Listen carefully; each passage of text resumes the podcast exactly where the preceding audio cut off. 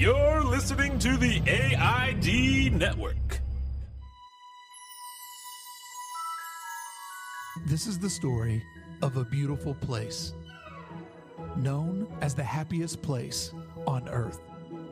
And all of its history, its secrets, and its tricks that you may find if your mind believes in design and you allow your heart to believe in magic.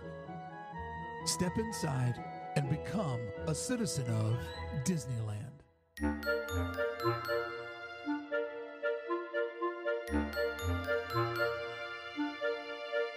Greetings, fellow citizens of Disneyland. My citizenship still pending, of course, no button.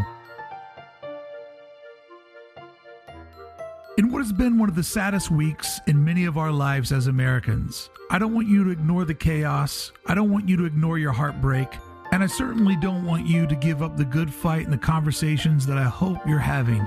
It would be best if you didn't stop, even though you may be tired and I'm sure you feel fatigued. I know I do.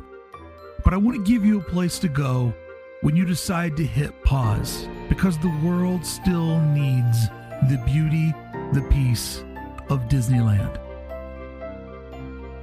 So leave this world behind for 90 minutes. And I've asked you, close your eyes and feel that warm sun of Southern California in June kiss your skin and let your ears hear the sounds and make your imagination see the sights of the peaceful town of Radiator Springs. You know the one located in Carburetor County. Join Philander Butler and myself, Mark Brickey, as we take you on a slow ride through one of the fastest towns on Route 66. It's Disneyland for Designers, episode 22, Cars Land. And I'm so happy that you decided to push play and to get away with Philander and myself at Disneyland.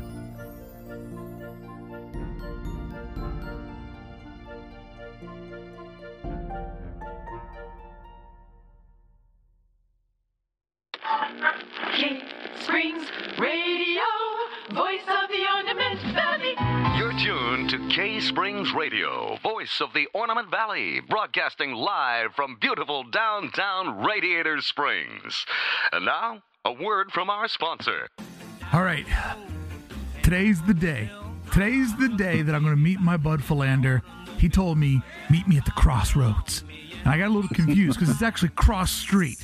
But I'm going to meet him at the crossroads. I'm standing at the corner of Cross Street and Route 66. And oh, it feels so good to be in DCA right now.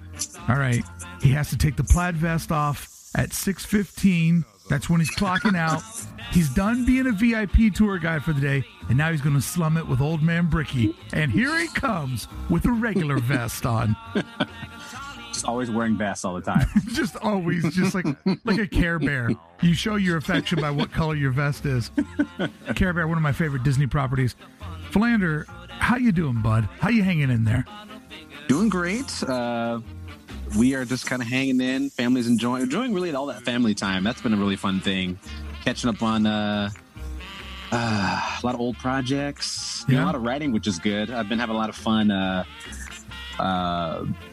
Talking about the, a lot of Disneyland anniversaries and company anniversaries have been really fun. You know, it's easy for people to miss those, especially the ones where it's like an off season, like, oh, Right. this is the 43rd anniversary. but- Right, the ones we don't celebrate big time. Yeah, but it's been nice to go back and dive into those old attractions and events because it kind of like reaffirms that memory of them. Because it's super easy to like start forgetting about the ins and outs of uh, when this thing opened or what was important about it when. So when you go back and read about it, it kind of like cements it back into my head. So I've been having just as much fun as hopefully people that have been reading it. Um, but it's nice. It's a good outlet for me from uh, being someone who's constantly always talking to people all the time. Yeah. Uh, being able to do it that way is kind of like a fun uh, pass the time until we get to do it again. So you get to do it IRL, as the kids all say.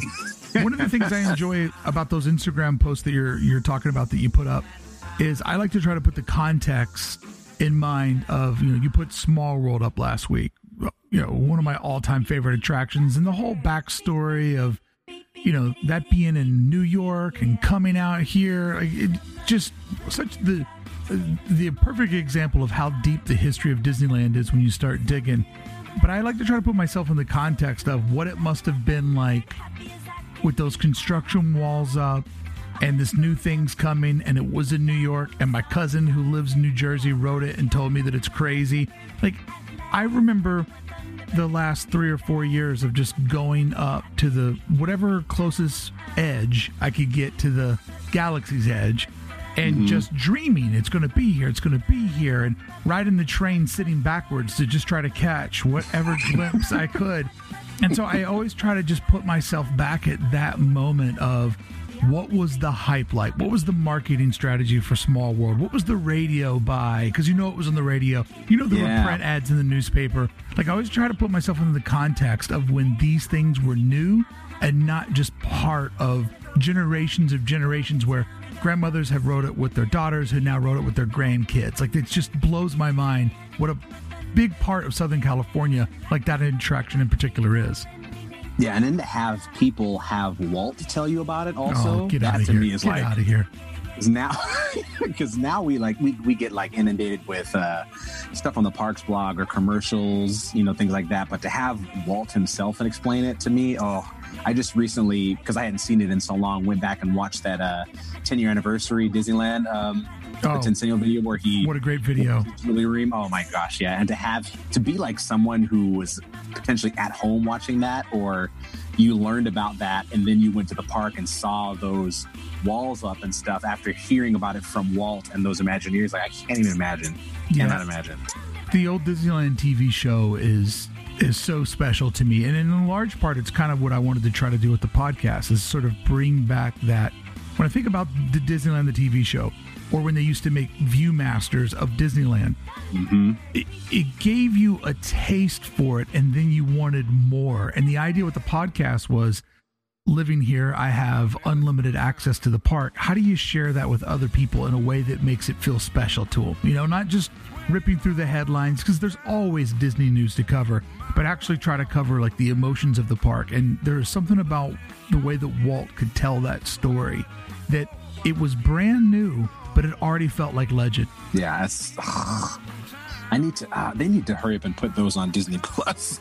I want to rewatch a bunch of those. I don't know if it makes it because unfortunately it's a little dated in spots. You know, they might have to do a little bit of editing there because it was, you know, 60 years ago and, and it was by far a very different time.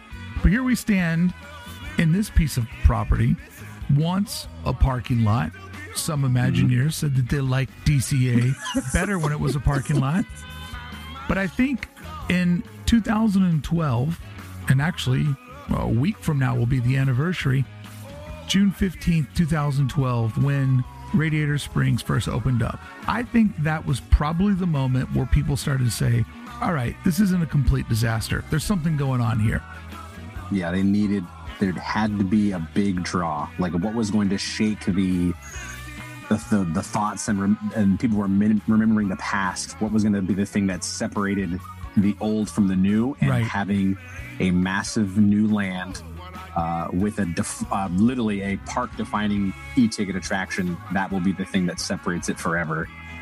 And I think that in many ways, one of the things that I would love for people to take away from this episode is the thought process that Radiator Springs represents the new normal, the new template of what a land can be. And if we look at the lands that have been built post Radiator Springs, if you know, if we look at uh, Pandora and Animal Kingdom, or if we more importantly look just across the Esplanade at the Galaxy's Edge, Radiator Springs is the true prequel to the Galaxy's Edge.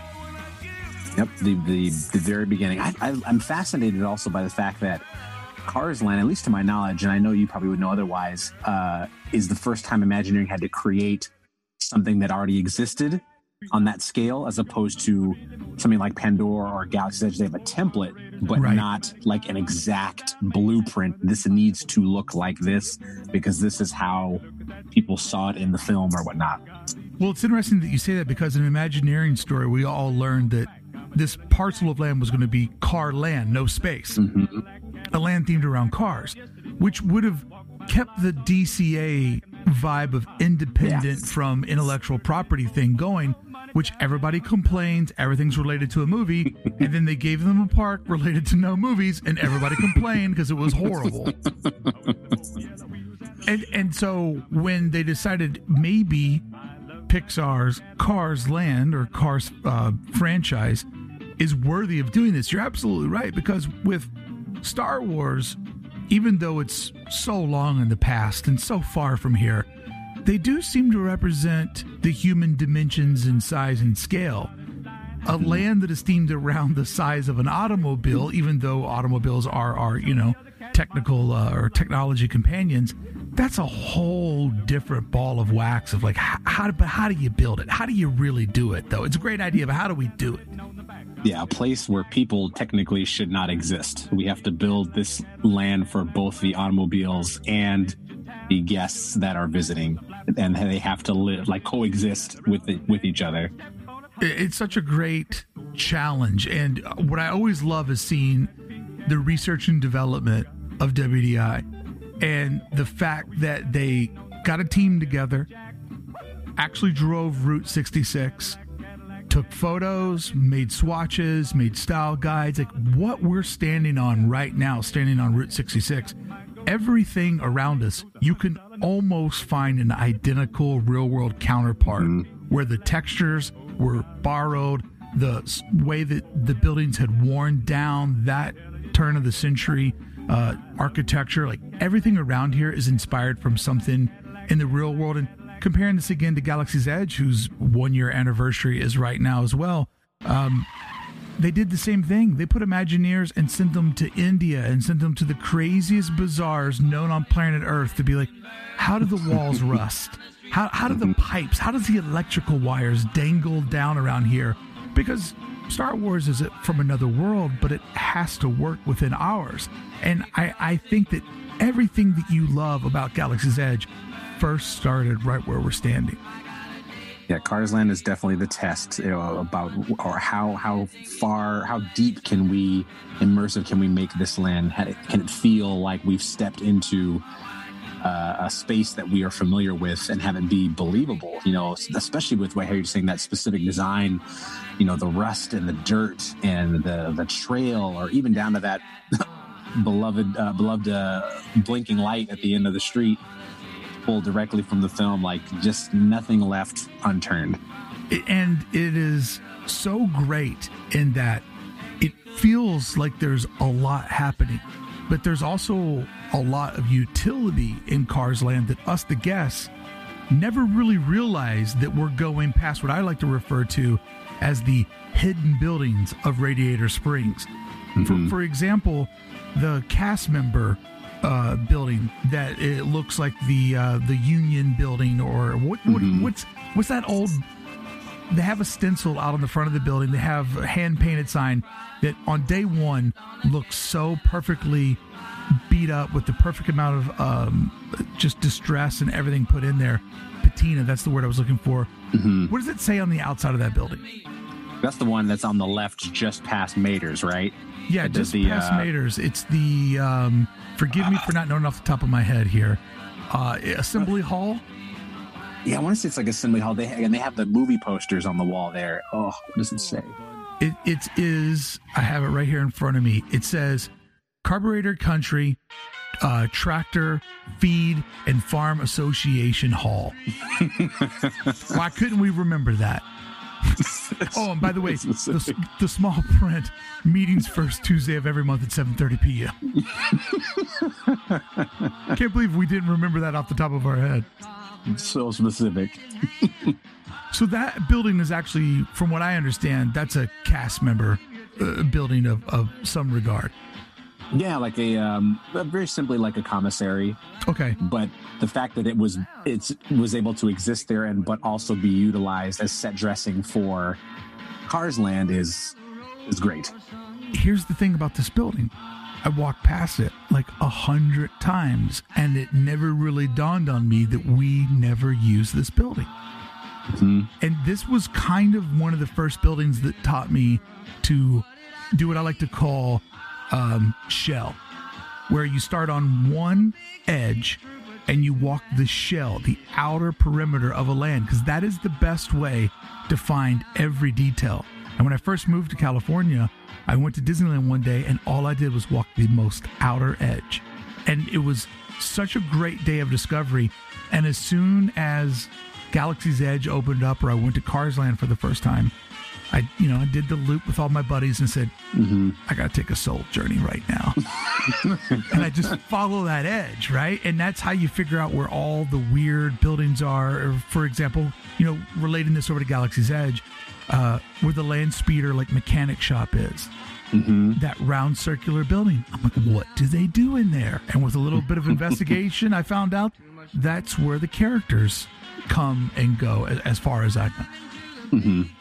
So this building is one of what I would refer to as one of the hidden buildings of of Cars Land, but there's more of them as well.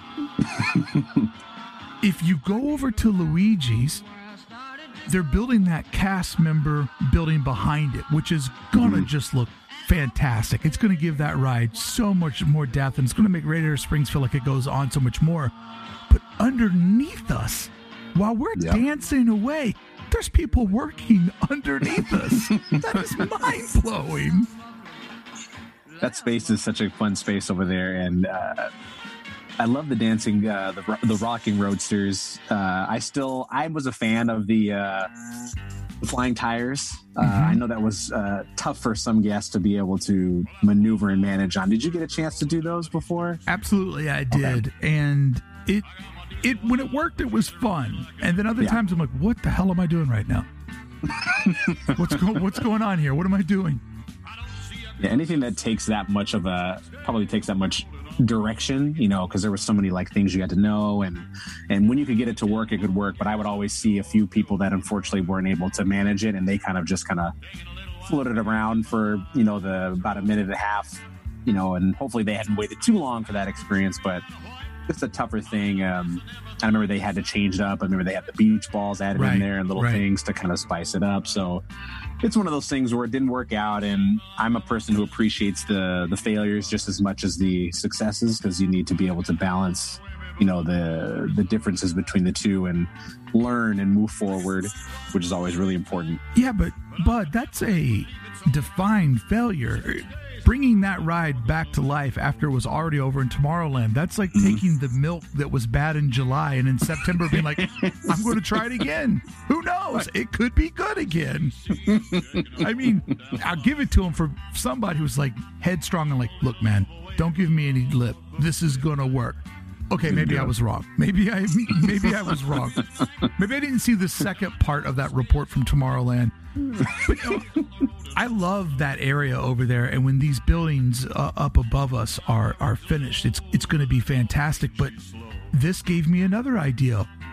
What exists at the courthouse and the firehouse? Like that's a whole big building. I know that there's a backstage access there, but there is so much in this land that we walk by as guests and just suck it all in and don't even think about there is utility that has to happen all around us so you guys can do your jobs. And by the way, thank you for your service. and I think that is a really great part about theming and how DCA, a park that was a little bit of flawed out of the gate, this shows its promise for the future because these buildings, I guarantee you, some folks that are listening right now, they're going, I never put two and two together that I don't go inside of that building or I'm never a part of what it has to offer. yeah you like walk by and that's it's such a you bring up such a good point it it they do such a good job of having it exist there and it exists so seamlessly that you can walk by it dozens and dozens of times and not even realize that it, it's not empty like as you've mentioned many times before we don't have the luxury of space we can't just put you know empty buildings there it's going to have some sort of use I love but the fact that it is done so well that you pass it, especially someone who visits the park often on their way down to getting a fast pass for Radio Springs Racers or something, you are constantly passing these buildings and you don't give it a second thought. no. As opposed to if it was just some warehouse, you know, it would stick out completely like a sore thumb. Uh, it's it's I'm even now looking at them more so because I'm someone who has gone behind them. But even still, looking at them and knowing their purpose, it gives you that kind of extra like, it's you know they we have to have this building here, so we need to make it look like this thing, and that's such a great. It was such a great job they did. And the way that they're themed, it doesn't make the guest feel like you're missing anything. Like when you're standing in front of the town's founder and you have the courthouse in front of you, which, you know, the overlays that it gets for uh, both holidays, Halloween and Christmas is fantastic. You don't feel like you're missing anything. You feel like it's a set piece that was built and designed for you. It's the reward by making it to the end of, of Route 66 but there is a purpose there. And at some point, you, when you're a hardcore deep diver like me, you're like, wait a minute, I never. That's not a shop. I don't eat food in there. what am I missing out on? And I tell you what, a, what a lot of people miss out on. I would encourage everybody to do this: is walk right up to the end of Radiator Springs, get to the very, very end of Route 66, do your salute to the town's founder, and then look over to your left because there's a beautiful hidden mural that I guarantee you. Oh, that mural's so beautiful. 75% of the people that have been to Radiator Springs have never seen that thing. No, that's that's definitely the uh, the hangout spot for the parents with the the littles that are too small to finish to do Radiator Springs, and they kind of sit ride. there in the shade. it's, yeah, that's such a great mural that could realistically have been like front and center anywhere else in the land, but you know, Imagineering filling out every space, you know, just to add to that depth of the land, which is so great. I mean, let's be honest, it could have also just been a brick wall. They did it. Yep. They didn't have it. to do it. And that's always when you appreciate it more when it's put there gratuitously for just the person that happens to go that far and look back. You know, one of the things I've learned about Disneyland is always look back and always look up, which are the two places that most people never look. Most people are just eyes on the prize. I'll spent $150. I'm going to get every nickel's worth. You know, it's like, I understand. If you have a family, it's crazy. I understand. But here's something else that really kind of blew my mind is the original Fast Pass and how. Oh, yeah. Mm-hmm. So we're standing once again in front of the town founder. Thank you so much for discovering this. Appreciate it. if we go over to the left, we can find the hidden mural. But if you and I duck over here to the right, there's these garage door bays, which used to be the Fast Pass distribution, which turned out to be a complete disaster when you have a, an attraction that has a consistent two plus hour wait, and then you got people trying to fight their way in to get into Fast Passes. And that's how eventually it ended up in the weirdest spot ever back in front of uh, Bugs Land. Mm-hmm. They had to move so many times because, I mean, now it's uh, in that little kind of fun area that's off uh, where you can look at the uh, the whole mountain range, and they have the plaque there that talks about the mountains. But I remember when it was at that first area there, and it was a tough pinch point because you had everybody yes. at rope drop going in the exact same direction, as opposed to splitting off to either Bugs Land when it was there, or up to the right now to kind of break off the uh, the um, all the crowds coming in. And it's like a, a, such a small, like little mistake you don't even think about it maybe at the time. And and I remember it was it's it's such done really well. Like I remember the signage was really great. The neon sign is like that Lubarama area. Yep. Um, they created that neon sign for it. Um, but yeah, it's it's I guess you know when you build new attractions, thinking about where you need to put fast pass distribution, which almost you can think of potentially in the future could be such a thing of the past where they don't even have to build something like that anymore. But where because do you put, iPhones. you know, where do you put the, the entrance to a ride or an exit to a ride, or where do you put distribution for Fast Pass, and how does the distribution play into the story? You know, I'd love to, to mentioning to people the the little gonk droids that were the, the Star Tour Star right. Tours Fast Passes, right. or the uh, the newer redone ones that they did for Matterhorn uh, that oh. are in the oh. corridor there. With Just the like, carvings, each each fast mm-hmm. pass distribution has its own animal carving on top of it, and it looks so good. But you know, when you think about how the fast pass for this traction has moved around and, and where they're at now in those kind of like rolling carts, very temporary mm-hmm. solution. But that little area, so right now, walk over here with me what we're going to do is we're going to go up Cross Street. We're in between flows. We're in between the racers. So we're kind of this no man land. I love that they put this little area that I refer to as like the picnic area because mm-hmm. the way that all of this is built roadside, sort of like a little bit of a state park vibe to it. these little areas, like everybody remembers, like dad pulling over, and this was the area where you like stretch your legs, and then you went and got your, Get out the car. you went and used the bathroom and got a coffee or a, a soda or a donut or whatever you got. And I just, I love that little area. And it's interesting when we're looking at Radiator Springs today, we're looking at a 12 acre extension. When we think about uh, Galaxy's Edge, that's 14 acres. I feel like they got a lot more wear and tear with uh, Galaxy's Edge with that extra two acres, but also being on the edge of the park, they had so much more freedom on how they put things together. We're talking about 12 acres smack dab in the middle of, Yeah. of the park, which is no easy thing to do. That adds so much complication when your sight lines are all around you.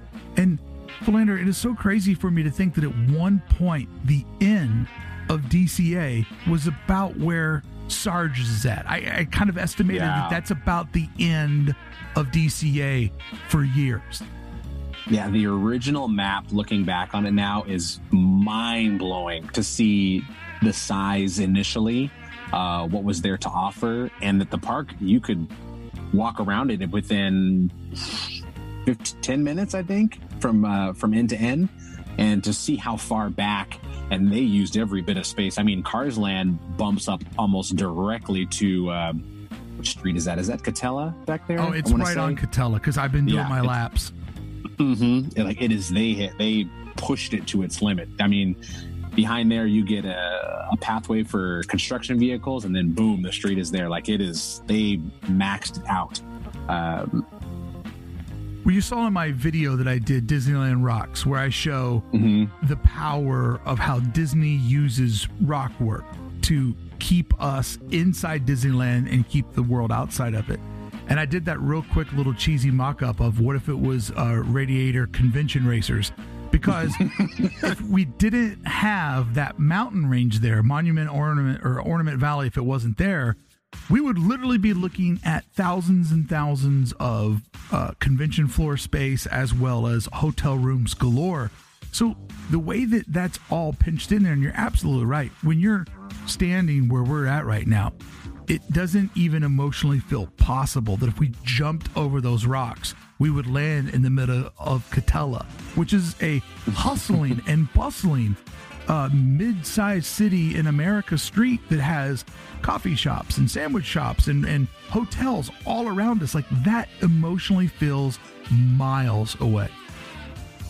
yeah, and I remember you, yeah, the you remember the, the you to still see them there, the a little bit over by like Pixar Pier, the power lines too. Mm-hmm. Like that was a huge thing where you would see those as well as the top of the convention uh, center, and then they've done even more building on that convention center. They're adding new, like bigger buildings as well. So those the mountain range is essential and adds that kind of like feeling where you almost get hugged by it Yes. when you're standing in that spot where it, it you can look from left full left to right and get a full view of the entirety of that space and you can see the importance and value of placing you in a space where you are completely surrounded by your environment i like that's almost like when you're standing um, kind of in front of the millennium falcon and galaxy's edge Yeah. and do like a complete 360 around you like You're in it. perfect You're in it. you're inside of it I used to take people over to uh, Radiator Springs, uh, the racers there, and, and stand on the, the path in between flows on Cross Street. And I would say, this is going to be what Galaxy's Edge is like. I, I would just say, this is going to, be we're going to see rock work like this, but it's going to be even more over exaggerated because space. And I was so excited looking at this part of the park because I knew that it was the beta for the, the, the big boy that would go across the way.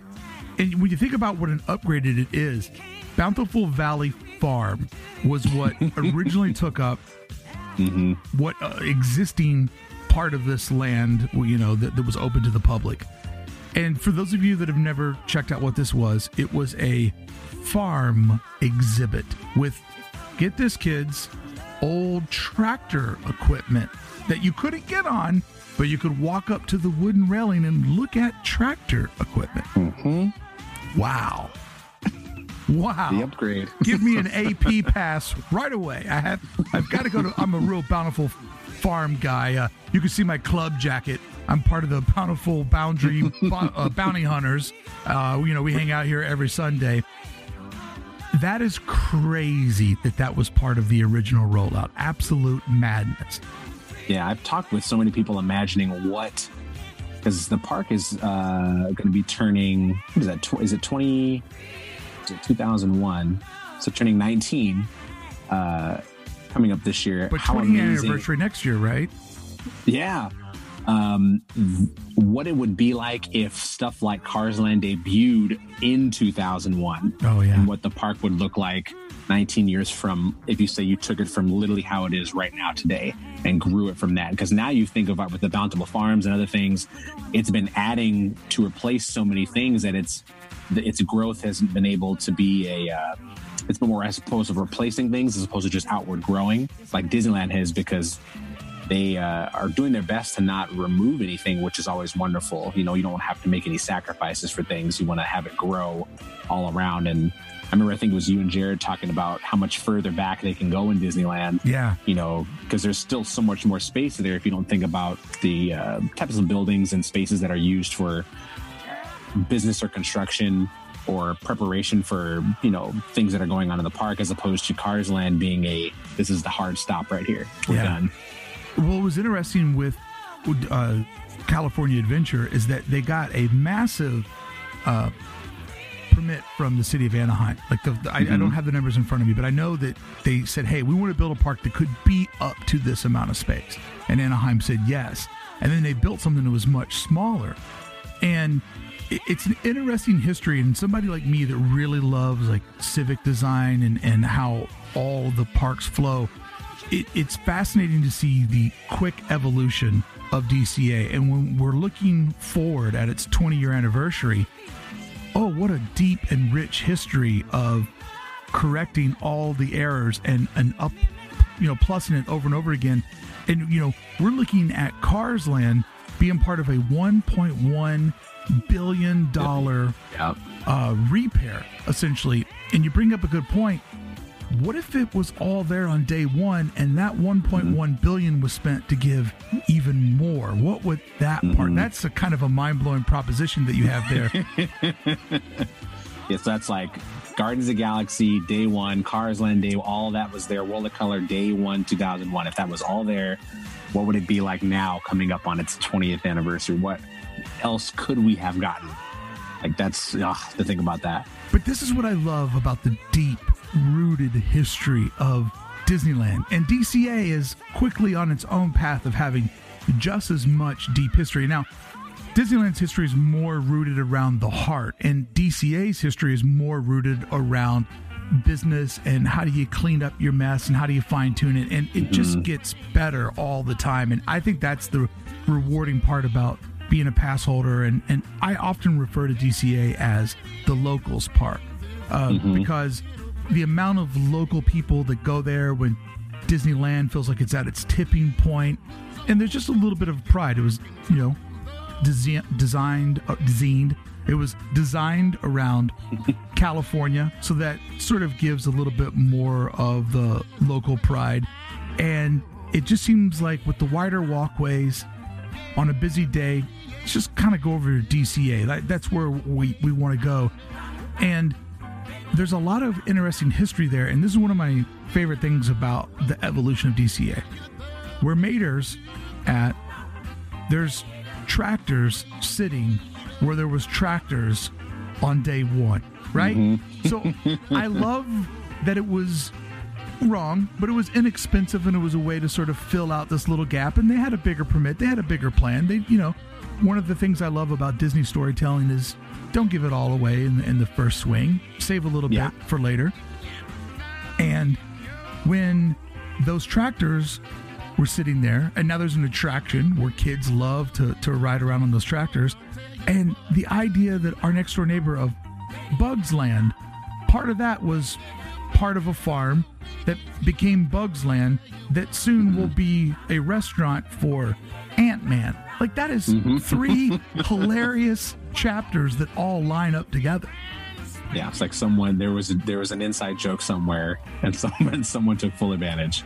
Yeah, I mean, just that kind of wittiness of, you know, if this was a farm and it was Bugs Land, we've got to make sure that Ant Man has a home in California as we're taking the different campuses and trying to figure out which heroes really have a presence in these various different parks. So we've looked a little bit at the history. What do you say we do what everybody knows the most? Let's look at some of the rides. All right. So you brought up a good point. When there was the sort of a little bit of a backlash on Galaxy's Edge of people's emotions were beyond what reality was. And when we look at Radiator Springs, Cars Land, there's only three rides here. And really, for most adults, there's only one ride here, which is Yep. Radiator Springs Racers, which is the fastest that 40 miles per hour has ever felt in your life. All right now, you be sure to stay seated with your seatbelt buckled. It's the law in my town.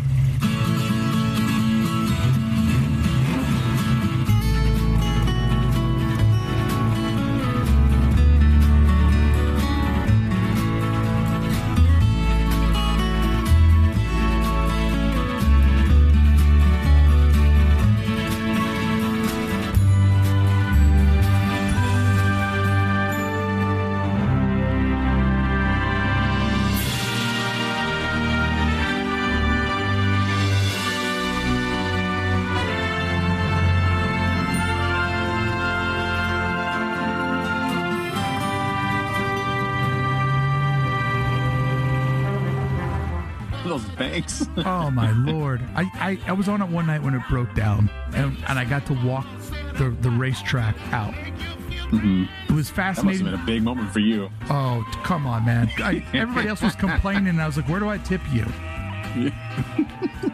Not only did I get to see an amazing pinstripe hidden Mickey on the backside of the tool chest uh, in, in the, the garage there, but walking on the, the, the racetrack there, I was fascinated looking at the, the, the crack, like the slot that cars are on, like the old mm-hmm. slot racers. But I was also fascinated to see how many abandoned hats were all around. Oh my gosh. So many hats. Disneyland must donate like a thousand hats a week to a, a thrift store somewhere in, in Orange County. But this ride, work me through this because you know the other parks better than I do. How close is this to Epcot's test track? It is. It's. It's almost tit for tat. I mean, you. It's laid out almost exactly the same. I mean, they have obviously the blessing of size, which allows Test Track to get up to its, you know, it's 60 miles an hour on that outdoor open run. But you, uh, you, it's a.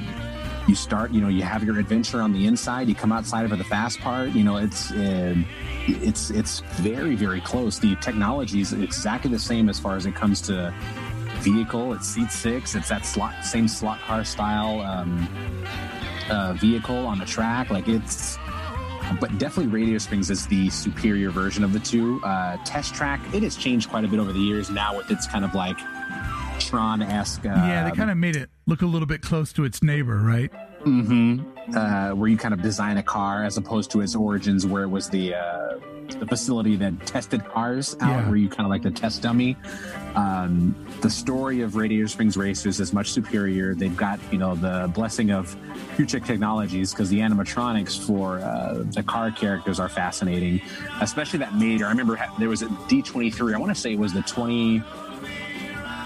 2013 one, they had the configuration there for Mater's mouth hmm. there, but without his overlay, like the over the, the skin over the top of it, so you can see how it worked there. That was the year they had they actually brought one of the racers' cars to the expo so that you could see. They wouldn't let you sit in it, but it was there, kind of like that, getting you hyped for it. But they are almost exactly the same. Uh, I think people, a lot of people favor Test Track for its its speed Right. because that outdoor 60 miles per hour portion is really excellent and it banks at the end and you're really whipping because with that bank turn at 60 you feel like you're going with the convertible aspect way faster than that time Right.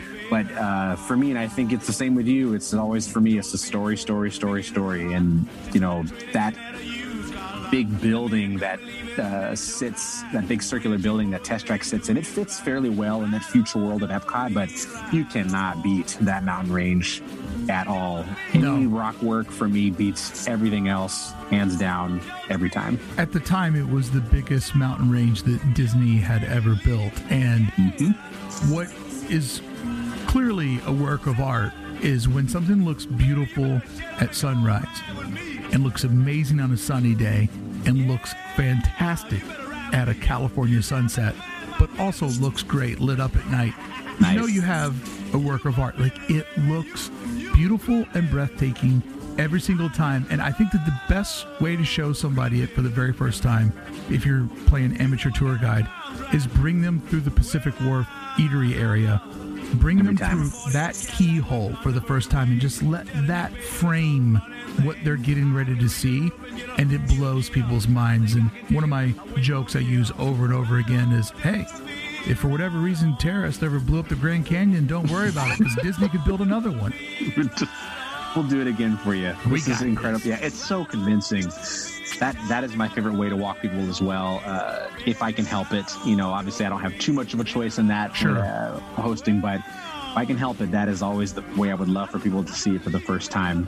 Um, the front way is also lovely as well, but that like reveal that we've talked about before is is so important.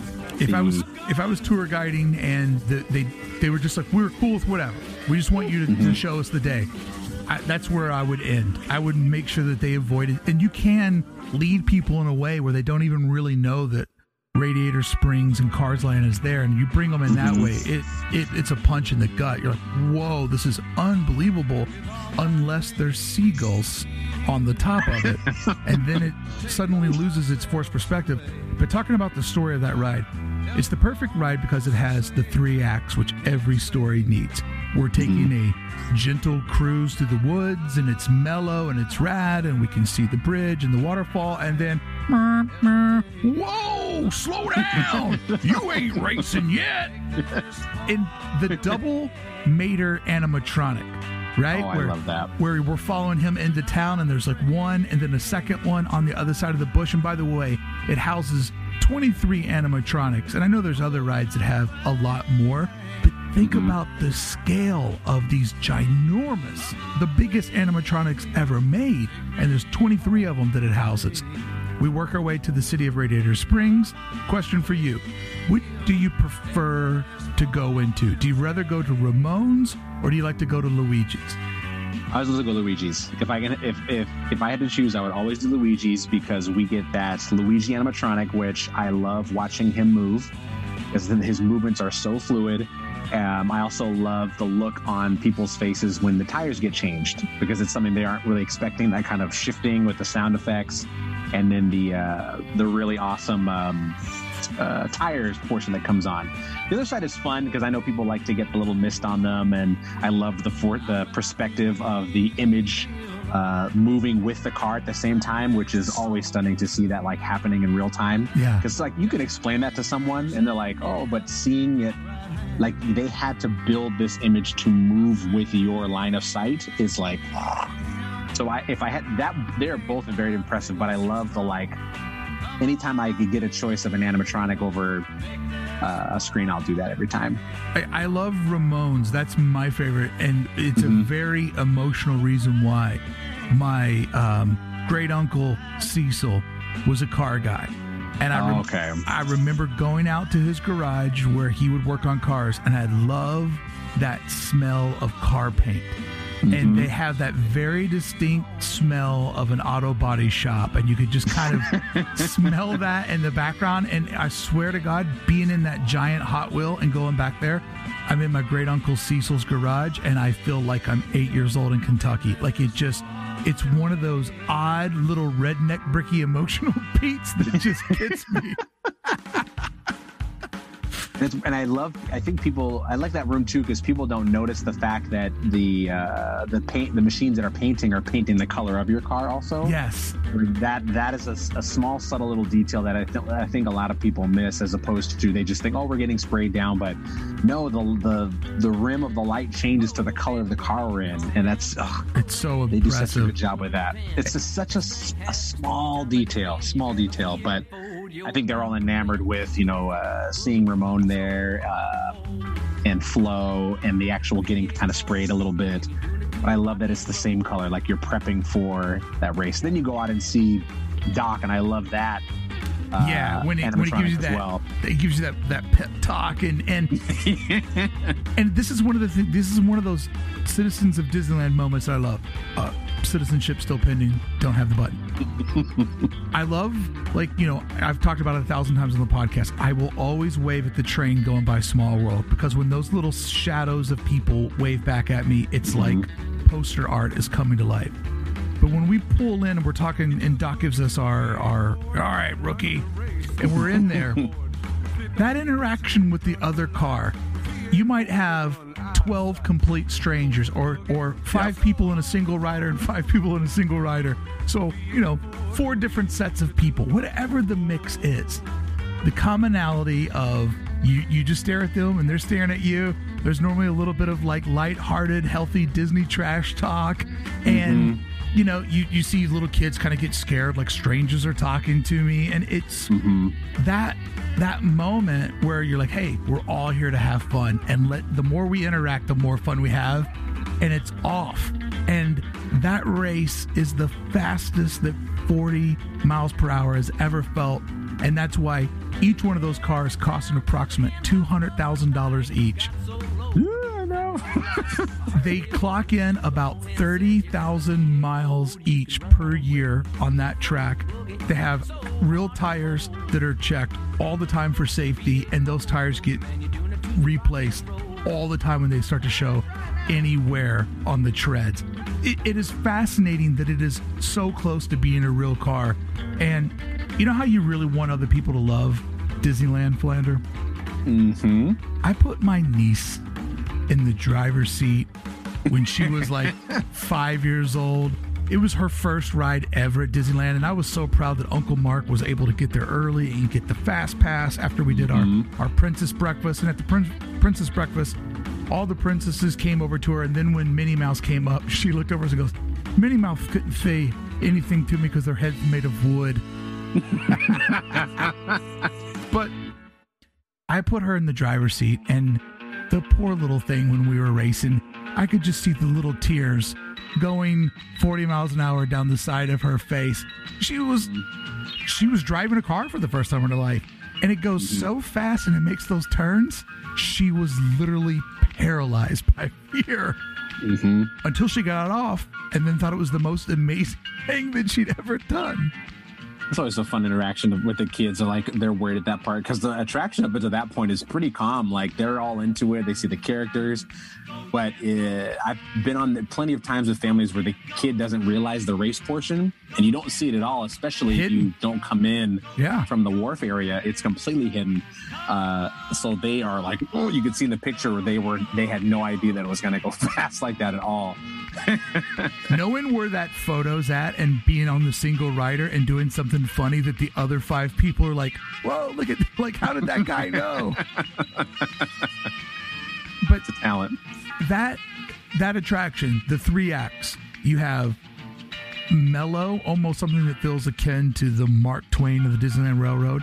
You have mm-hmm. the dark ride storytelling portion, and then you have chapter three, thrill ride. And to go through each one of those steps, to go through all three of what Disney does best and, and makes their attractions feel so different than what we would refer to as an amusement park it makes it one of the greatest rides of all time and it i don't see that ever tarnishing i see that 50 years from now being in that same rare regard as pirates and the haunted mansion because it is so perfectly constructed and put together and up until the very end when you hit the Taillight Caverns and it it mellows down You get to have a little bit of conversation with those strangers.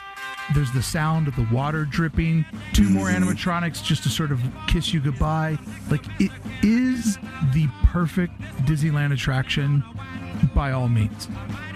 It encompasses so many things of what the company does best. You know, utilizing so many different types of technology in one uh, one single attraction. The storytelling aspect is amazing. It'll be something that, regardless of how you feel about the franchise, um, you know that that line doesn't get to two hours long because everybody loves the Cars movies. You know that it's people just adore it for what it is, and I think that's one of the biggest selling points when people think about you know, you know, an IP. Like you don't have to necessarily be familiar with it. And I think that's always an Imagineering masterstroke when they can get you to enjoy something that you may not have any clue about. Like you don't have to have seen Cars, and I haven't to enjoy that. I will come That's a clean with perfect you. I have not seen one minute of any of those movies. My whole experience of Cars Land or Cars is Cars Land. See, I, I call it Cars Land. I don't even call it Cars. And people have written reviews over on iTunes like, stop saying you don't watch the movies. It ruins your advice. Like, hey, I'm here to guide you through Disneyland. What you do at home on Disney Plus, that's up to you. I'm here to, to be your Disneyland Sherpa, and I'm telling you, I love that attraction. It takes me back to being a little boy and playing with Hot Wheels, and it doesn't matter to me that it's a part of a movie. It doesn't matter at all. I don't know the background on Hippie. I think he's funny. I don't know what he does. I don't need to know what he does. I know Larry the Cable Guy's in that ride, and I don't need to know that either because I moved really, really far to get away from being around Kentucky and what it reminds me of. and I still love that ride. To me, that ride, you know, it's hard for people to see this because of nostalgia, but if you brought somebody uh, on the show from 50 years in the future, I do believe that that will be looked at in the same regard as Haunted Mansion and Pirates. I think that it's on that upper, upper echelon. To call it the E ticket is underselling it. It's at that E plus ticket, right? Like it's plus ticket. a- above and beyond everything else. And I know for your job of giving people, you know, a competitive edge uh, to the park, giving them access is really what they're they're they're paying for. That's got to be something that you probably do on almost every single tour because part of the perk of the plaid vest is Radiator Springs with your family and friends without killing two hours. Yeah, that uh, that is always a must. It's always interesting to see who what people choose to do, and there's always a, a big highlight that, or the highlight reel, I like to call it, uh, where people will always enjoy a lot of the same attractions or like the the bigger ones because they don't want to have to wait as long. But yeah, getting to um, not only take them to it and not have them have to wait a long time, but also to fill them in on, if they're interested, of course, the design, construction, uh, the backstory, all of that stuff is one of the, you know, the greatest parts about being able to do um, what I do. It's not just about just getting on the attraction, but also getting to see more it's like see behind the the scenes you know to there some people are really invested with in the creation of a lot of these things and they like to know you're not necessarily just hidden mickey things but they're fascinated by what it took to make something like this happen and it's Right. always really great when you get someone who has never seen the movie too because afterwards i'll ask them like did it make sense to you because if it did, then Imagineering uh, and the team that they're with, you know, whether it be Pixar or Lucasfilm, they did their job. You know, do you understand? You know, I think like uh, Guardians of the Galaxy is a great example where knowing more as much as you can about those characters is important. But I can tell people, well, just think of it as the good guys got kidnapped by a bad guy, and now you're here to help the good guys uh, get out. If it was called Space Ride, it would still make sense. right? I mean, it would. And this is this is like to me, you know, somebody clever at Pixar said we should make a movie about Hot Wheels, but that's a different brand, so we should do our own Make thing our own Hot Wheels. because that's what that's a big part of being a kid. People love those, and so they did it. Uh, did it well enough to what make three different movies Yep. and a slew And a of ton of shorts. yeah, and a slew of straight to DVD type stuff. So I mean, it obviously works, but I know the story. Like I know who the characters are. I have a rough idea of what's up, and instead of wasting six hours of my life, I do it in like eight minutes. got It's like I know everything I need to know about the hippie car from my very brief interaction with him, as well as seeing where he parks himself at night over where they sell the food. And I do love the water hose effect in there for making Over it look red, like, uh-huh. yeah, that the water hose and uh, red is probably my favorite citizen of Radiator Springs when I see him out on on the streets. And you know this this ride hits a lot of emotional tones for me in that the music that they play in the queue it sounds a lot like the music that my momo which is kentucky for grandma uh, it, it reminds me of the old am radio that was either playing you know jimmy swaggart preaching or music. And when i'm standing in line i hear pop pop pop fizz fizz fizz. I'm like I could live here. Yeah. Like I, I love that. and I'm not even gonna lie. I know Paint the Magic just had a big anniversary. When I saw that semi, I'm not I'm not gonna Yes. cry. I'm not gonna cry. Maybe I will cry. My dad's a truck driver. And I have so much respect for truck drivers, and getting to go on the road with him when I was a kid was so special to me. I am not going to cry. When that semi truck came down Main Street, and a job that a lot of people turned their nose up at, and every little kid was waving at it with enthusiasm. Yep. It it just it touched me so much, and I took my dad. Most people, their parents take them to Disney. I take my parents to Disney. There you go. I took my dad to Disneyland, and he's like, I don't know if I want to stay for this parade. I'm like, just, stop it. He's like a little child. I put him in his stroller. He looks like he's on drugs because he's so tired, like all the kids. I said, just Give him some it. ice cream, sit him down. Just, I took him over to the market house. By the way, excellent post on the market house. Um, I took him over to the market house. We sat in over there on West Street, and then I was like, "All right, it's almost parade time. Let's go over there." And when that semi came down Main Street, I just looked over at him, and it was just as if he got to be the ten-year-old boy that life never gave him the luxury to be because of how his family was. And oh, good. one of the best Disney memories I'll ever have. And aside from Paint the Night having a fantastic soundtrack, thank you so Yes. much. Uh, what is that? Owl City that Owl has City, uh huh. with uh, Carly Rae Jepsen. Um, it that's just amazing. So there's so much about this ride that is designed for me. And once again, haven't seen the movie, and I'm proud to say that because I can still love this land so much. So right now, Philander, uh, you're a professional know-it-all. Throw on, Oh. throw us, throw us your favorite go-to fun fact about Radiator Springs, and don't cheat and tell me. Did you know that there's six basketball courts, one in each Cadillac tail? we should start that rumor. I have. Let me see. Um, I think my favorite one is the uh, the license plates on the back of the cars. Yeah, That's what I was gonna do. You're gonna do that one? Okay, I'll do a different one then. Um, my second favorite one is. Huh, what's another good one? Uh, While you're thinking, we really Oh. should start the rumor that there's basketball courts in the Cadillac tail. yeah, any any big structures, I'm gonna tell people there's a basketball. That one's a hoop in it batting cage. That one is where you can practice your golf swing. Uh, I love the um, pointing out to especially individuals when I find out that they're big car guys or gals. Oh, there you go. um, mentioning the uh, the Cadillac range and actually telling them that it's based those those each of those peaks is based off actual Cadillacs. Right, right. And you could look at them from left to right. I believe it's 57 to 62, one after the other. So 57, 58, 59, 60, 61, 62 for all six backs. And you can see them like stare at and be like, oh my gosh, you're like, that's the back of the car. I don't know cars well enough to know, but I can tell by when I look at their face and they see them studying it, they're like, that is the actual backs Yeah. you know because these are individuals these men and women who like live and breathe that life and they can see it and they may not have like noticed it at first because they're they're so overwhelmed by that environment when you actually point it out and they see it that is like a oh my god they have a huge moment with that um, so that's probably if not the license plate that's one of my favorite ones to mention when you can point out that those are all different years, that is fascinating. Then the license plate, which is fun, is that all the license plates on the cars are the initials in, in a creative way of the Imagineers that worked on the attraction.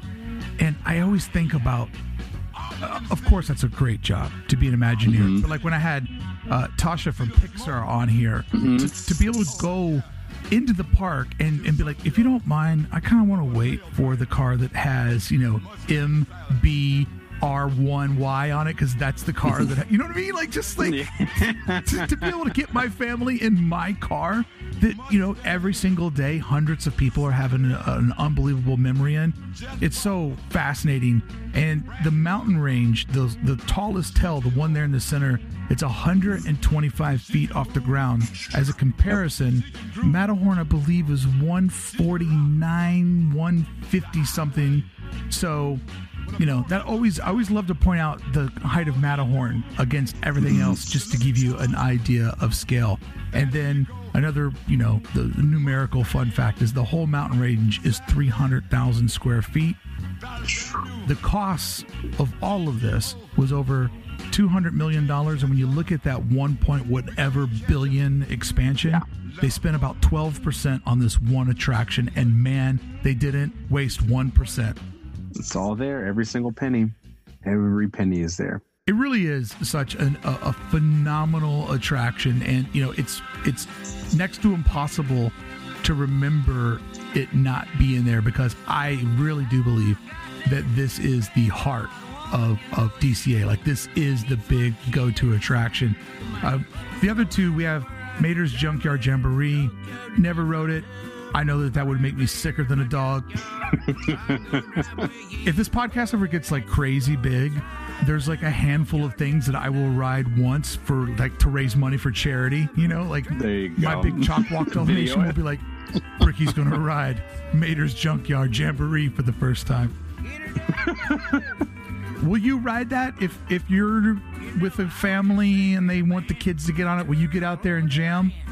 I have written everything, and I can tell you I've many, written many things where uh, the family or the parent may not have wanted to do whatever it is due to those same type of reasons. So I tell them I do everything. So, So I, step taken kids onto, yep, I step in, and they are eternally grateful for that. I can tell you that because they get to not feel as sick as a dog, but their kids also get to have a great time on the attraction. So uh, I tell them I do everything. Granted, that's not a requirement, but uh, I individually am someone who will have no problem doing it on behalf of them, so that or kids that want to do things three or four times in a row. So that's the, uh, the exact my same lord! thing. Oh my lord! My lord! no, no, no, no. if if I you know I like to pretend that I have your job sometimes because it's my favorite job in the world. Um, I would say to the family, I'm like, look, I will do anything for love, but I won't do that. And then I would just step aside and be like, have fun, children. If you want to get on it 10 more times, I'll cut you in the line 10 more times. But old man Brickey's not jamming with you today. I'll get you there, but that's as far as I go. I can only take you there. I can lead the horse to water, but you have to drink, my friend. Quick question for you. What do you prefer? Mater's Graveyard Jamboree or uh, the Jingle Jamboree? Um, I'm gonna go with Jingle Yeah. because because it's Christmas, Uh, and I know dude, you understand that. don't get me started. When they bring out that second set of telephone poles, I know. That's when you know you see When- the second one go across the when, street. when they put up the second set of telephone poles so they can hang the Halloween and Christmas decorations. And I'm telling you, DCA's Christmas vibes are so on brand because everything in there, even though it doesn't feel like a nostalgia park, they decorate it like 1950s Christmas, which is when Yep. Christmas starts to come alive. The version of Christmas that we all love was birthed in the 50s, and they nail that with Hollywoodland and with the decorations over on um, Route 66. Now, Luigi's Rockin' Roadsters are our final, or I'm sorry, Rollickin'. I always say it wrong. That's a hard one. It's rollicking is a hard word to to like say into a loop, But and I- we have to be careful because we're always it's always no like very heavy nomenclature for us. Yeah. Uh, because we always have to mention that the name of an attraction is is important. You know, Imagineers pour over. You know, you can imagine hundreds of ideas about what do we call this thing that we have created. So it's important for us to give that that it, its full name as often as possible to you know almost as a tribute to the attraction itself. Yeah, well, they're not making it easy for you guys how long Nope. the names are these days. Like, most Nope. new attractions have a semicolon in the middle of them mm-hmm. for, for part two. I, I mean, you know, I call it Smuggler's Run. I'm gonna I'm gonna leave it at that. But I can only imagine how long some of these Marvel names are gonna be Uh, oh my goodness! trying Yeah. to figure it out. You know, it's like now there's always like the big word that is the the, the IP that we recognize, and then there's like you know the the thing below it. But I'm going to tell you this about Luigi's Rollickin' Roadsters. I refer to this ride as something that nobody else calls it by because there is a song that they play that I love, that I sing all year long, and my wife hates me for it. pumpkin, pumpkin, pumpkin oh, Halloween. Halloween, yep. Everybody loves a pumpkin Halloween. I love it so much. I don't know why. I love it so much. This ride, I think, is the definition of cute Disneyland ride. For every time that I've gone over and taken photos of it or just watch the cars do one dance, it's probably 25 to 1 the amount of times that I've rode it. Like, it, I, I think that this is the teacups of DCA. It's just Yeah. a beautiful outdoor attraction that just has all the right emotional nods. Yeah, people really enjoy that uh, attraction. Uh, the queues can be long for it, but it's one of those ones where people love watching it just as much as they do it uh, riding it. Yeah. and they're fascinated, especially if they have never seen any type of trackless attraction before. Um, I remember before Rise Resistance opened, I was using that attraction as a way to kind of describe it to people. Yeah. Because it's if you have never been on it uh, or seen it in action, it's it's trackless technology is very hard to explain to certain people because I was trying to say, well, it's kind of like um, you know, imagine this attraction, imagine it inside of a you know a, space you know that's fully immersive, enclosed, and you don't know which way your vehicle's going to move or turn, you know. But I love explaining to people how it works because you can see, uh, especially the individuals that I may happen to host who are fascinated with those types of things. You know, people love story, of course, but they're also very interested in the technology that's used to create these experiences. Uh, telling them that all these cars, they the cars charge in between intervals, and there's a system that's you know deciding where they go. And I love pointing out the couple of sets where the two cars will dance in the middle with each other. Yeah. Um, I love that. It's just it's it's such a for for it being such a simple use of that technology, it works really well. I'm telling you what they're missing out on. With all of those Italian flags hanging over Mm-hmm. it, they need to have a pizza by the slice cart right there. Just, Yeah, I that mean, would be great. I, I always watch it go, man, this would be so much better if I had a slice of pepperoni right now. I mean, that's with the music. I'd be over this jamming pumpkin, pumpkin Mm-hmm. Mm-hmm. Halloween with my slice. Damn, it would be so good. I, I think that it's absolutely just adorable the, the outside of it and you know it's a quiet part of of mm-hmm. dca too you're on that road there and um, all the different uh, flower floral decorations that are built out of old um, tail lights and and the- Yes. the uh, cornucopia that's right there on the corner is absolutely beautiful. And I love they have those little enclaves. There's like benches, areas where you can just kind of hang out, you know, sit down, take take a uh, take a little moment to yourself. and enjoy the fact that all the manhole covers have Radiator Springs logos on them. All the garbage Trash cans. cans, just oh, so much detail. You know what they're the missing year out was on? founded. What they're missing out on is this: a traditional wool type fitted baseball cap that just has that RS on the front of it. That is a merchandise item that would sing. Now, not as much as that Monster University hat that they- they've probably sold 10 million copies of. Because how did they sell so many of that Monster University hat? They, it's got to be a. There's more of those than there are humans. People loved that hat. Like anything, I especially if you can uh, find a way to pull like an object from a film that has like significance like that, because it's like it's Mike's hat from the film, and you don't even really see it that often. But it was just, and I think it's part that they made it that worn and little spot is kind of torn away. Yeah. you know, to show that it has like has history. Yeah, people adore that hat. We have been that hat is gone almost all the time. That radiator springs though the just the rs just keep it simple. You got it. you don't have to break it. You don't have to put a giant patch on the back that says dca california 2020 like just that like it's a baseball team cash money. Uh, and do it in, do it in different colors and i'm rocking it so hard. So let me ask you this. When you go through the queue and when you're in uh casa tire shop there's oh, and that always makes me feel like I'm saying like the white guy version of quesadilla when I'm like casadella. I'd like a casadella, please. I'd like the carne asada casadella. Um, when you're in the shop there, there's all those beautiful posters. Shout out to Eric Tan who did some of those. Um, but there's also those glass cases, and when you see glass cases at Disneyland, you know that there's a treasure trove in front of you. What's some of your favorite things you like to point out to people?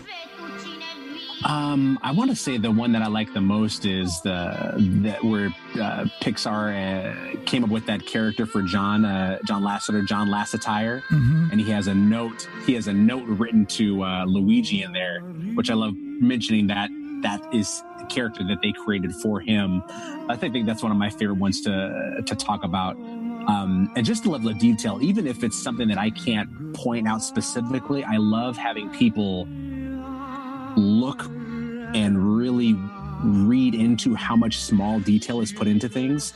Like I told, this is someone's job to just fill out this space to make it feel lived in. That Luigi and Guido in this space, is their history, their memories, that someone has to create all these things because it's not necessarily important for the film.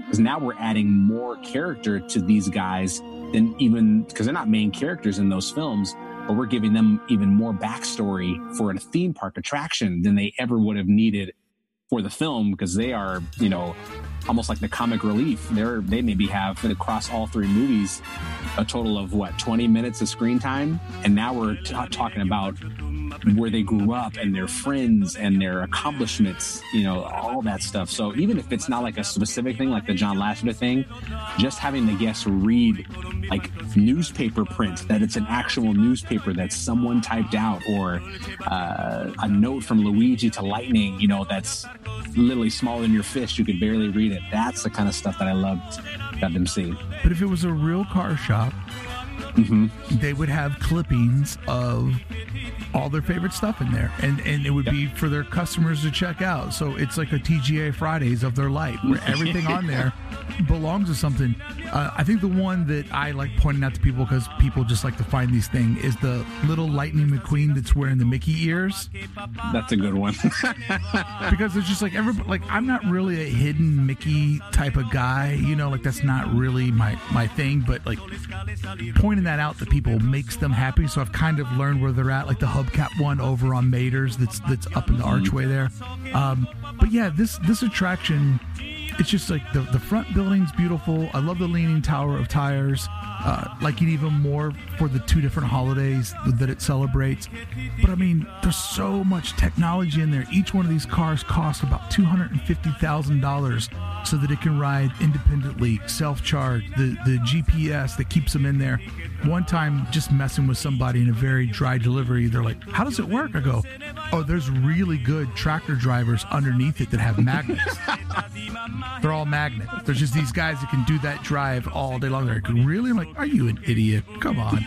Get out of here. Get out of here. I'm pulling your leg. We're having fun at Disneyland. Let's go rip some cones over at the Cozy Cone, which I have to say, Cozy Cone Motel, this spot right here, man. We've we've taken the back path. We've gone in the back way. We're looking at all the different cozy cones. Come on, man. I need a Kone asada right now. that little area is is so much fun um, to taking like from the movie it being like a motel but turning into like a little spot to get food having it all themed even down to the plant life. And i can't think of the name of the tree but the flowers growing off of it are also cone shaped like that's just that's the kind of thing that we are living for that someone was like we should plant this tree here or put this tree here because it has cone shaped you know leaves that grow out of it and that will fit perfectly in this Who area figured that out? Like, who was looking through a book? It's like, whoa, wait a minute. I know where we put these at. That area is so cute and charming, and it, the mixed space of it, the mixed use space of it, is it's a picnic area.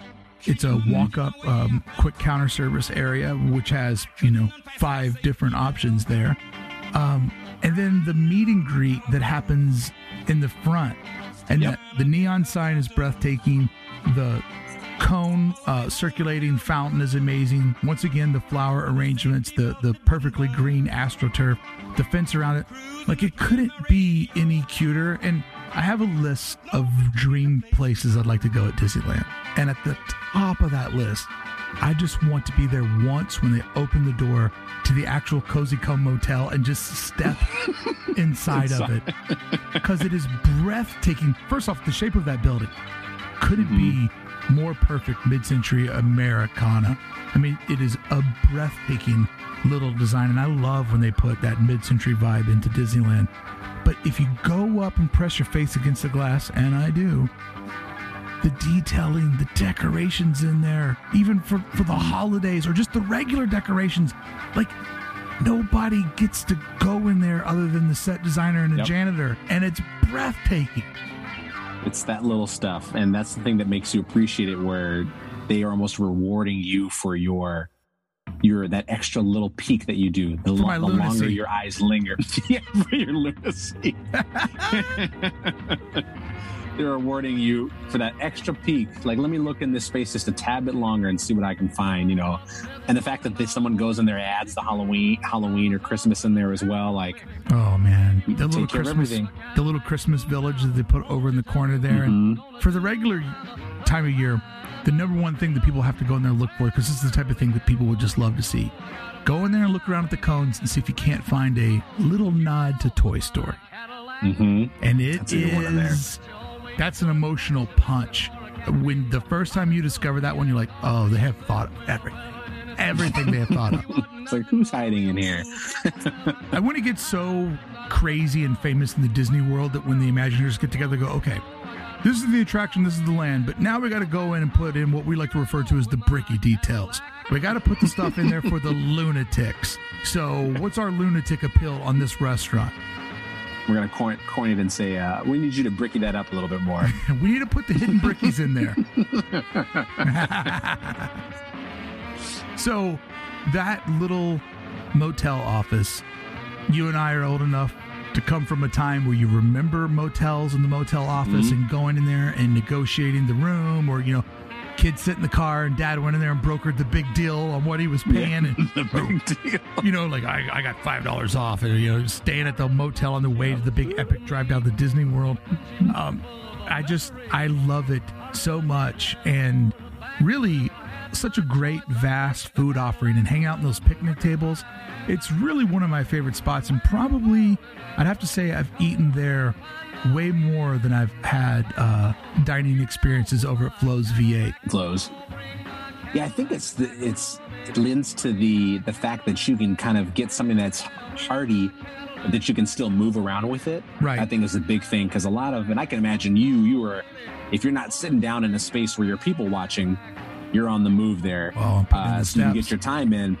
And those cones, especially, I think it's cone three where you get the like the chili con queso. Oh, it's so good. You- it's so good. And if you finish the bread with it too, that was a legitimate meal. You know, that's that's almost I would say a tad bit more than a uh, like a snack. Yeah. Um, and the soft serve that they have at the, the the ice cream cone, the different popcorn flavors, which reminds me so much of Tokyo Disneyland. In the the Bragger. last far cone, like they do such a good job with the offerings there, where you've got. You know, if you put all that together, a, a legitimate quick service, like you could almost call that a whole area a restaurant if you didn't have to walk up to each individual rest, uh, cone. it's a bit of a you know it's a, a kind of a makeshift food court or almost like Mhm. a like a food truck type alley you know playing it to the the bigger city vibe but it has so many different offerings and because it's just enough off the beaten path you're normally looking at less than a dozen people in front of you you know like you can Mhm. you can normally move in and out of there at a pretty fast break Honey, it's me, Flo. And even though you can't see me through this radio, I can tell you you are running on empty. Your gas tank's crumbling. Your get up and go has got up and left, baby. Now, why not let Flo take care of you, honey? I've got the finest fuel on Route 66. Haul your tailpipe in here right now and fuel up at Flo's V8 Cafe, right in the heart of Radiator Springs. Flo's has got great vibes. I love that it's an I, Amer- I love Flo's too. I love that it's an Americana menu. It's like traditional American food, and, and the the scale of that restaurant. I mean, when you go down the far end of it, and it has all of those mid-century atomic age like little starburst everywhere. Mm-hmm. The Christmas trees in there with the the 45s Yes. hanging on them. I mean, the vibes, and you know, one of the things that makes Cars Land so different than other lands uh, at the park is that it actually uses music with vocals and it uses music that's popular or known outside of being associated with Disney. I mean, hearing old Elvis songs when I'm there, it just because that's a real thing that exists separately from Disney, it adds a level Yes. of realism to it all. But I especially Flo's because uh, growing up uh, in my family, there was a lot of uh, Motown, uh, and when my mother and father controlled the radio, it was a lot of music that you hear in Flo's, like that Supremes, that Diana Ross. So that restaurant always gives me those vibes. Um, that, and I love the little small details in there as well. The color scheme I love. Beautiful. um, and just the fact that they have to now create a space that did not exist in the film because in those films you don't go into Flo's ever right. so they had now had to design the outside to match the film so it looked like how most people see it from the film but now we have to create an inside as well that did not exist with ima- so imagining working with pixar what would the inside of Flo's shop look like and this is what we needed to do and just uh, like the seat like especially the far end room where you go down and get that huge window that looks out to Radiator Springs Racers. Like it's just they did such a fantastic job with that. And let me take you on the outside of that window because that patio out there, that goes down as one of my quiet spots of DCA. Mm-hmm. Most people are too lazy or don't, they're not aware to walk all the way down to the end of that, that uh, patio. So you're at the very corner of the Monument Valley there. You're, you're sitting there, you got a beautiful sight, you hear the cars buzzing by and people having fun. The succulent garden that separates you from the main thoroughfare where everybody's walking. The path. And then that beautiful mid-century modern creek rock that they have on the outside of that building with the windows and has all of the Uh-huh. the 30 degree angles from that time period. Like it is a beautiful building and you know one of the things that makes this land famous is its neon. This is the centerpiece of the neon. Yep. And the way that Flo's is positioned, that is the spot you want to take your sunset photo in DCA because you can get a gorgeous California sunset falling behind that building. And right at the twilight, that's when it's the best time to take a photo of neon because it's not blowing it out. It has all of its allure. Mm-hmm. And man, I've taken so many people to, to Cars Land. I'm like, "Let- let's just let's. I always do this move because I like to surprise people. I'm like, let's just kind of hang out on a bench for a minute. Let's chill out. Like, whoa, feel how warm that bench is from the sun setting. And then people will kind of wait around, like, what are we doing? What are we? Because they know me. Like, what are we doing? What are we doing? I'm like, we're just hanging out. Just be quiet and hang out. Just stop it. Stop being a kid. And then when it gets to the proper sunset, and they play Life Would Be Easy to Do Do Do Do. And one by one, starting at the courthouse, each building one at a time, the neon comes on all the way down the street and the music gets cranked up a little bit. And everybody always looks over me like, I had no idea what we were doing. Thank you so much for making sure we got to see this today because that is pure Disney magic. It's so well done. We have people so many times ask us, what time is it at? And they have to kind of tell them, well, it's dusk every day. You know, it's not a set time. It's hard but to something that- time. yeah, it's a hard thing to time, and people. But I love it that it's it's uh, it's something that people will take time out of their day to make sure that they're in Cars Land. They treat it like a show, like a like something you would have to wait in line for Right. or wait like in a crowd to see. And I love that they will make sure that they get to Cars Land to see this moment happen, or if it's like showing someone else because they see it, or the people that stumble upon it and they had no idea. And I love to make sure that I get because I have to i almost want to make sure if they if i'm in that moment at that time when it's going to happen i need them to kind of be by on route 66 but across from Flo's and uh, the cone because i need them to see the motel sign. And i need them to see the outside of uh, Flo's light up as well. Because the neon towards the end isn't as No, that's as the elaborate. spot. Uh, the, those benches that are right in front of forgive me for not knowing the name. What's the store that looks like a weathered old country store? Oh, uh, uh, Lizzie's the uh, uh, God, what is Lizzie's? Um, oh, that's gonna kill me. I'm gonna think of it. Let me think if I can. Oh, Curios, Radio Springs Curios. That building has such an authentic side of the road vibe to it, and then the little billboard that separates that from uh, Cozy Cone that has like you know the painting like that is so side of the road. It's such a cute little shop, and I I always try to get people to hang out like right around that area because I, that's sort of the the epicenter of that little show. If you can get right in that spot, lean against the fence there, you just get all of it at once. I love it so much. Yeah, it's uh, it, it's something that people, like you said, are always grateful that they get to see. Uh, they don't necessarily know, and I never want to spoil it. Yeah, Uh, some hide moments, I you gotta hide that, or we're coming away from ra- racers or heading to it, and it starts, and people want to stop and take a moment to look at it. And it's one of those things where the land is fantastic, even if they don't do that specific moment. Like the neon has to come on, but to do the moment from the film, which is such a small moment, it doesn't really change the aspect of the film nearly as much. But to pull it from that and play that song, it creates this this feeling, and I love that it has um, power with you as well because you haven't seen the moment from the film, but you still understand that this is a really great moment that's happening around you, and how much it ties the whole kind of land in with it kind of coming alive at night. Um, I love that. Philander, I don't watch movies because my life is a movie. I'll agree with that. One of my favorite things to show people in this land, and it's free and there's no line. I love taking people into Sarge's and showing them the little model, the little toy vignettes that they have it all set out in that big glass case. I've taken photos of that before. I've put videos of that up on YouTube, and I always get questions: "Where's this at?"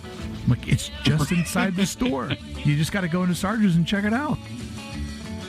I love that that that takes up so much room, and that could literally be anything else. That could be shelves for merchandise, but it's this huge model, and I really appreciate that they would dedicate that much space in a, a store for Oh yeah. a really great model. with the way that they can maximize retail, they could put three or four different um, displays in there and, and, and sell all kinds of stuff. The sound of my voice, you're closer than you think to Radiator Springs at Cars Land, located in Disney California Adventure Park. Why not roll on over and park it here for a while? One of my favorite things to tell people about this land, and I think that this is kind of a good little like closer, and I'd love to get one from you, but I, I, I love taking people over to the Paradise Garden Grill.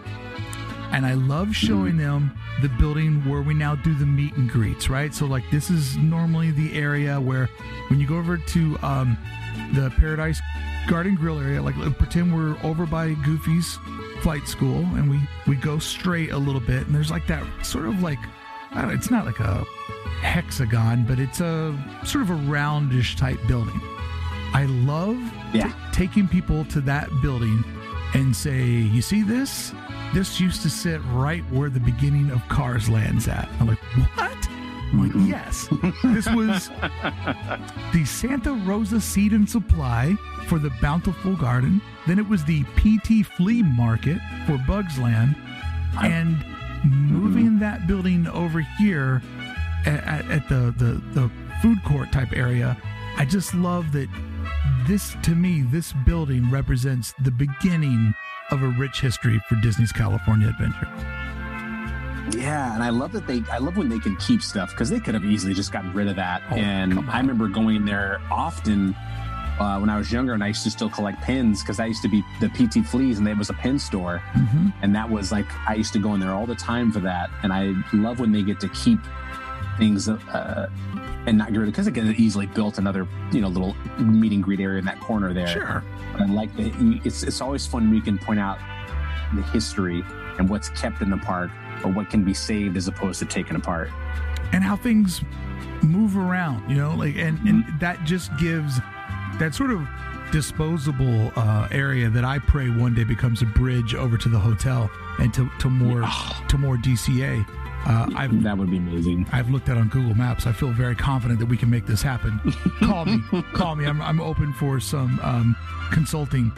But uh, I just love that you know this little building that it's not a ride, it's not an attraction. You might go there during one of the different celebrations for a, a- a meet and greet or to get a photo.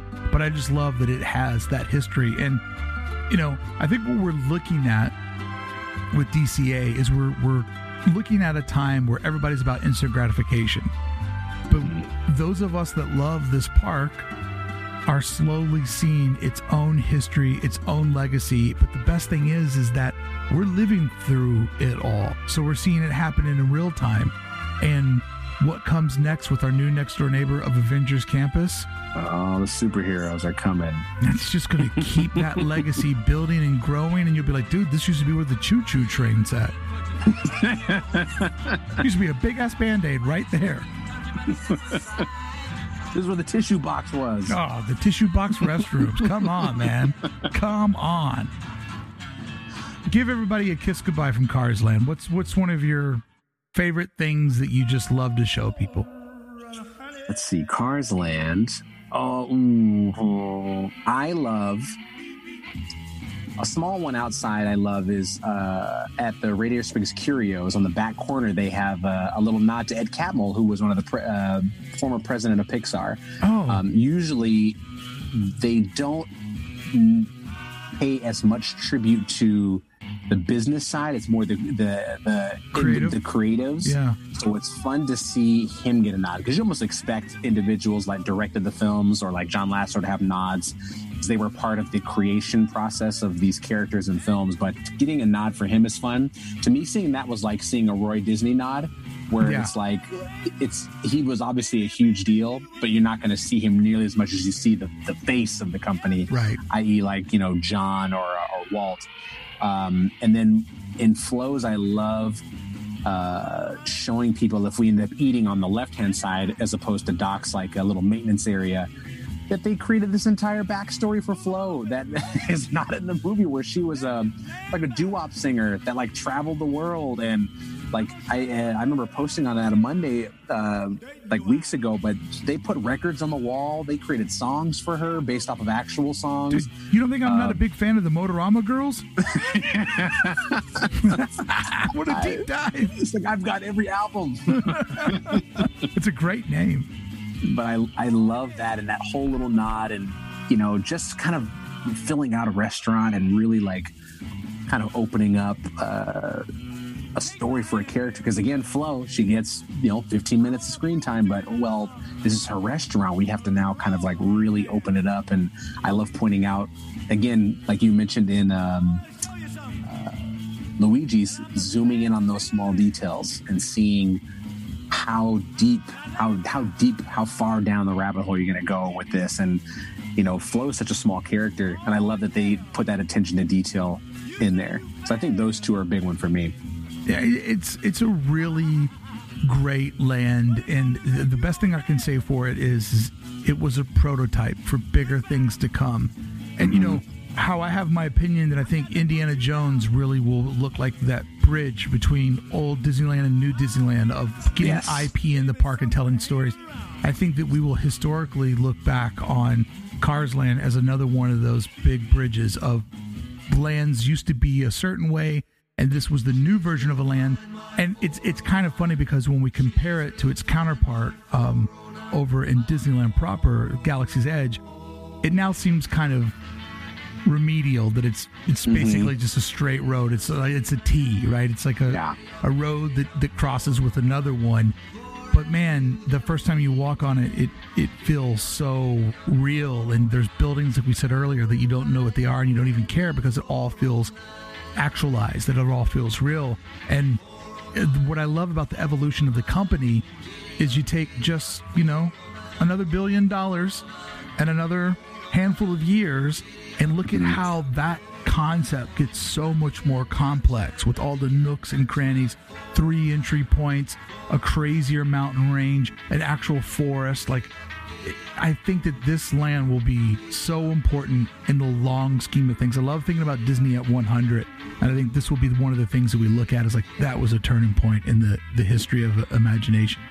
Yeah, when we start building full on immersive lands and seeing, I remember getting more and more excited for Galaxy Edge before we'd even seen really anything of it when they kind of showed those like far away um, concept art, like the very first concept that they showed us, but thinking of uh, Avatar and Cars Land as a basis for what could be achieved now with uh, immersion and rock work and things like you can almost your brain is almost he- helping create in your mind what this would be like based off of what we know you know imagineering is capable of at this point especially with the massive you know huge funds to almost let them design in that actual blue sky element as opposed right. to like well we may not be able to create something of this magnitude because of you know maybe budget at this moment is not this or not that but to really let them kind of go all out. I remember i think it was john or no bob Iger quoted as saying you guys go all in on galaxy's edge. Like this is you know open the book up on it because this needs to be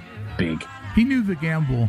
He knew the gamble of what that fan looks like mm-hmm. how that property is for some people damn near a religion, and and adding that big of an extension onto the most sacred thing that the company owns, Walt's original Magic Kingdom. Mm-hmm. He knew the gamble and he knew he had to bet big. And if we were looking at Imagineering season whatever, the story would go this way. It would literally like the big celebration at the end of an episode would be with Galaxy's Edge completed and a superhero Avengers campus across the way. It seemed as if the mm-hmm. Disney Corporation couldn't be stopped. And then a pandemic happened. Like that is literally going to be the cherry on top of the renaissance of, of this renaissance that we all lived through. And I think now we're going to kind of go into a Disneyland Paris 90s type vibe for a little bit.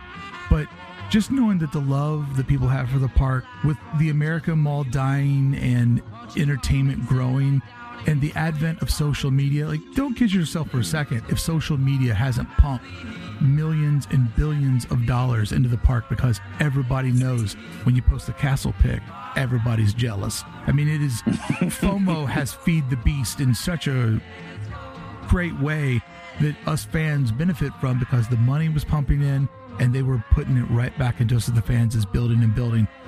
Philander Butler, I always appreciate you taking off the plaid vest and going low rent with me on a walk around the park. Always a pleasure. Always a pleasure.